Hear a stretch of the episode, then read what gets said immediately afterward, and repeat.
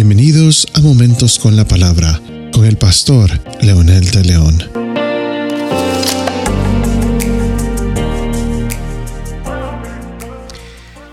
No se intimiden ante el adversario. Ese es el consejo que Pablo le está dando a las personas que los ha desafiado a tener en alto el Evangelio de Jesús. También habla de permanecer firmes, de luchar en unánimes, pero él sabe que vamos a tener ataques. Sin embargo, no usar como pretexto los ataques del enemigo para justificar nuestras caídas, justificar nuestra frialdad o justificar nuestra mediocridad. Definitivamente el adversario anda como león rugiente y va a buscar manera de destruir nuestra vida cuando estamos sirviendo a Dios y buscándole de corazón. Pero Pablo lo advierte.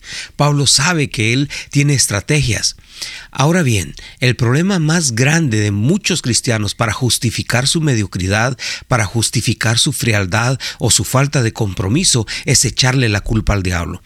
Algo importante que Pablo está diciendo aquí es que el diablo nos va a acechar, pero él no nos va a obligar ni tampoco nos va a atar las manos como para que no tengamos libertad de actuar.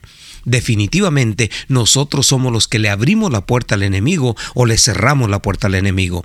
Somos nosotros los que tomamos las decisiones de servir o no servir. El enemigo nos va a ofrecer, nos va a mandar formas, tentaciones para desviar nuestra atención de nuestro compromiso. Pero algo importantísimo es que tenemos al Espíritu Santo que nos puede ayudar a salir adelante. Es el Espíritu Santo el que nos fortalece y por esa razón la palabra dice que es mayor el que está en nosotros que el que está en el mundo.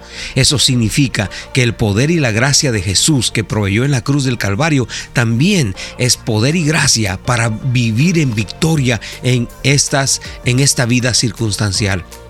Es muy importante entonces que pensemos siempre que de nosotros depende la decisión de vivir en victoria o vivir en derrota, porque Dios ya pagó el precio, porque Dios ya nos dio la autoridad de caminar hacia adelante.